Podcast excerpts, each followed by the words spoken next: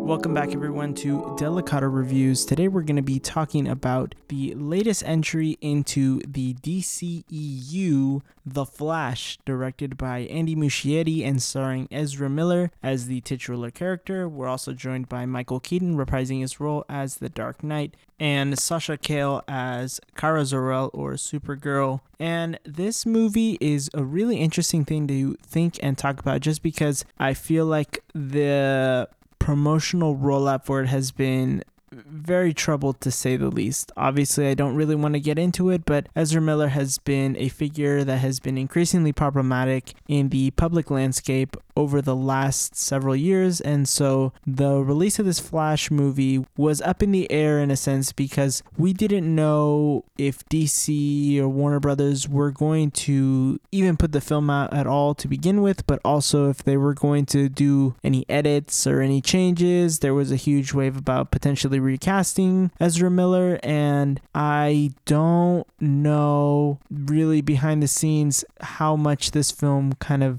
was molded and shaped by it if it was at all. And so, in the lead up to it, a couple months before it, we got so much word about different figures in Hollywood claiming that this was one of the greatest superhero movies of all time. The rumor that Tom Cruise had seen the film and said that it was exactly what cinemas needed to be saved was floating around. James Gunn said it was probably one of the best superhero movies he's ever seen, and all these things like that. It just felt like they were trying to build up this hype for it, and I don't really know how much that actually ended up helping them or if it maybe it helped ended up hurting them in the end because the film did not do very well its opening weekend. I think it only opened to like 55 million domestic, which I believe is at about or lower than how Black Adam opened. And we all know how Black Adam ended up being one of the biggest and surprising in my case flops of the last movie year. And so seeing this Flash movie was going to be really interesting just because some people might have skipped out on it just because of the drama behind the scenes with Ezra Miller, and other people may have skipped out on it just because it felt like they were retreading on this multiverse idea. And still, again, other people might have just skipped out on it because DC is not in the greatest place right now. And despite all the things that went into the promotion and the negative rollout of this film, I actually thought that The Flash was quite good. And the consensus going around has been quite mixed, really. A lot of people going like, wow, this is a lot better than I thought it could be. A lot of people saying, wow, this is incredible. A lot of people saying this does not work in any sense. And I think I would find myself in between the a lot better than I thought it would be and great category. Obviously, I'll get to my star rating later, but just on the surface, I think there are a couple things that we need to note when we go into a movie like The Flash, especially seeing it and and obviously in the era of cameos and spoilers and things like that. I don't want to give too much away, but I would say that going into this movie, have a bit of faith in it. I think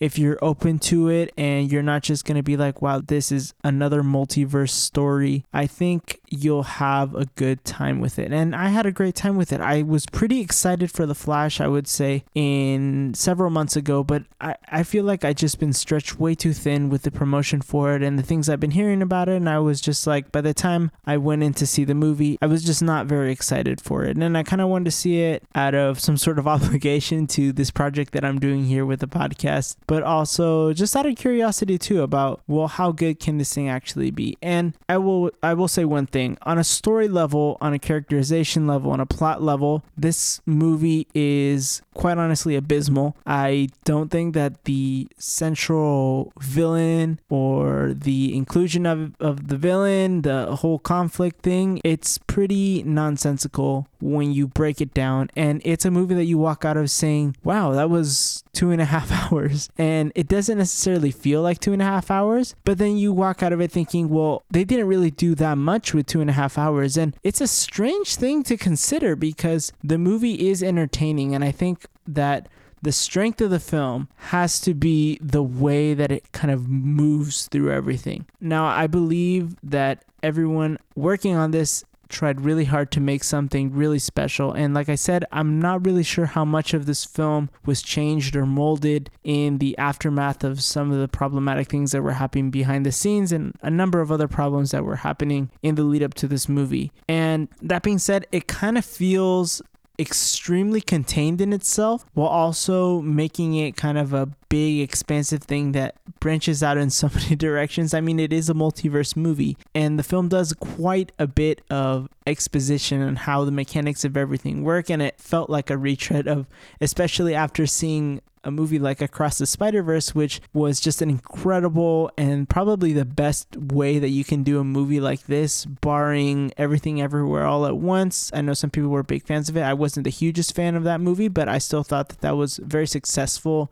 in using the multiverse to give its message across. The Flash doesn't really have anything to say. The Flash is quite simply a dumb action movie that you're just meant to turn your brain off and enjoy for the time being. And that's completely fine. If you go into a superhero movie like The Flash and expect to get this operatic explanation of the human condition, I think you kind of need to reevaluate your expectations going into not just The Flash, but movies in general. This movie does very little, in my opinion, of pushing forward any sort of message other than you sometimes you need to let things go, or sometimes you can't be holding on to everything so tight. You need to kind of leave your past behind you, things like that. But the ways that everything kind of sets in emotion, the emotional moments of this film, they kind of fell flat for me. And I think that's probably the weakest point of this movie. The most successful parts of this movie have to be when there's either action going on or we're kind of doing the getting ready, assembling the team, and going out there to fight kind of moments of the movie. So I thought the opening sequence, which was like a fight scene and um, capturing some thieves that were pulling off a heist and included Ben Affleck, was great. The way that everything was paced, I was kind of really excited for how the rest of the movie was going to play out because I really enjoyed that opening sequence and the way that it moved. And the rest of the film kind of moves quite quickly through the material. I don't feel like it really dragged at any places. The problem is that at a lot of places, like I said, the exposition kind of gets the best of it. And it just feels like a retread of things that we've seen over and over and heard over and over over the last several years in a lot of movies that have dealing with this increasingly popular idea of the multiverse. And so the Flash doesn't do anything different at all that I would say that you can't get from any other films. But what The Flash, I think, brings to the table is this just promise of a fun time at the movies or at home if you decide to watch it at home. So, like I said, on a story level, pretty nonsensical. On a characterization level, I thought the performances were pretty solid across the board. I know a lot of people have been pointing out Ezra Miller and that performance in the dual performance mode of having one Flash from one universe and the other Flash from the other universe who's kind of coming into his own, and how the other Flash is mentoring him to become the hero that the Flash is in the universe that we started and so I thought that everyone's performances was fine. Michael Keaton was really goofy at certain points, but like I said, I think everything was just kind of set together with the intention of just having fun. And if you can kind of go into this movie just opening your mind and your heart to just enjoying a movie that doesn't really deliver much other than an experience some joy, some laughter. I think you'll have a good time with this movie because I don't think it's any worse or any better than a lot of the standard superhero movies that we've gotten over the past couple years. Now, some people may hear that and say, well, I've really not liked any of the superhero movies over the last couple years, but I think just in the grand scheme, if you have elements that you like from movies in the last couple years, I think you'll probably like this movie. I think it is a bit head and shoulders over the likes uh, say something like Doctor Strange and the Multiverse of Madness, just by a little bit. I think those movies are kind of similar in that ballpark. So things that feel kind of creative at some points, but are really kind of bare bones and simple and not necessarily that intriguing. But I would say go ahead and check it out because I think you probably will have a good time with it if you're just not going in with all this baggage. And I understand that a lot of people may not want to go out and see and support this movie, and a lot of people may be uh, rejoicing with the news that the film hasn't been doing very well at the box office in its opening weekend. But if you are just going in this movie to watch a Flash movie, a superhero movie, I think you'll probably get an enjoyable experience out of it. Um, one thing that I did want to touch up on is the issue of the CGI. A lot of people have noted that it is extremely ugly and that everything kind of teeter totters on the uncanny valley, and the representation of it is not necessarily the best. And I would 100% agree with that. The CGI is really ugly to the point that it's comical. And Andy Muschietti has come out and said something of the fact that it was on purpose because we're supposed to be seeing it in a perspective of Flash and how he perceives the world when he's going really fast. So if it was an artistic choice, I get it. Um, it is a bit distracting, but I feel like once you kind of get into the rhythm of everything, you kind of become desensitized to it. So it's not necessarily as big of an issue as I think some people are making it out to. And the biggest takeaway that I kind of had coming out of this movie is that you can kind of read this as a film that is essentially just making fun of Ezra Miller. Um, there's some lines of dialogue that sound extremely meta now and I'm that's why I'm really interested to see if this film really changed at all from its original inception because there are so many lines where or aspects where I just feel like they're doing everything to make Ezra Miller look like a complete doofus and a goofball.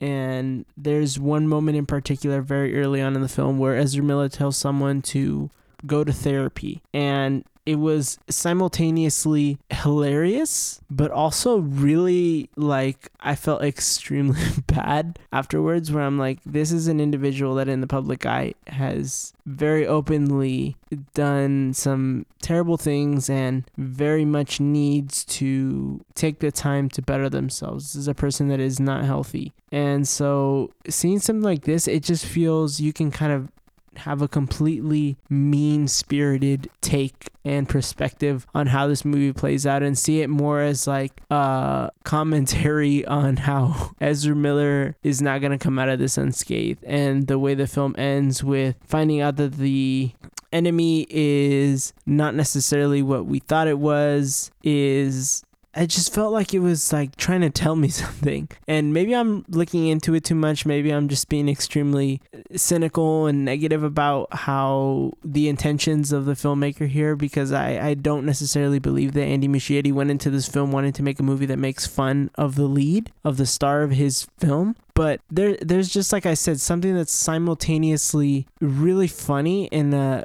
meta ironic way but also extremely distressing given the context of everything back there. So there is that kind of read that you can have on it. Like I said, there are certain things here and there that really stick out, but overall, I would say that this is a pretty safe by the number superhero film. I actually walked out of it liking it probably a lot more than a lot of other people have. I went four stars on this movie. Um, but yeah, there's it's just a lot to unpack. I think this is a film that is really offers very little on a substance level when you're looking at it face value, but it's like one of those things like if you're ever taking, you know, like an English class where you've had to decipher a text through different lens. This is just a movie that you can look at so many different ways and kind of get something out of it. So that can be a positive, that can be a negative. Like I said, it can be something that's hilarious but also super distressing at the same time. I think it's definitely worth a watch. I don't I don't think the people that are saying like this is like one of the worst things of all time, it's neither the worst, neither the best. Overall, I think that you can look and go into this movie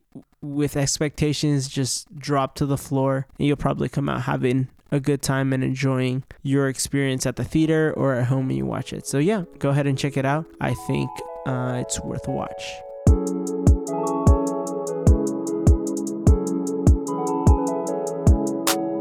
Hey everyone, thank you for listening to this episode of Delacato Reviews. Be on the lookout for more episodes dropping soon. We have a heavy release slate coming for the rest of the year, so be on the lookout. I'm going to try and check out as many as I can and record these as I go through the year. So, yeah, thank you so much, and I'll catch you all on the next one.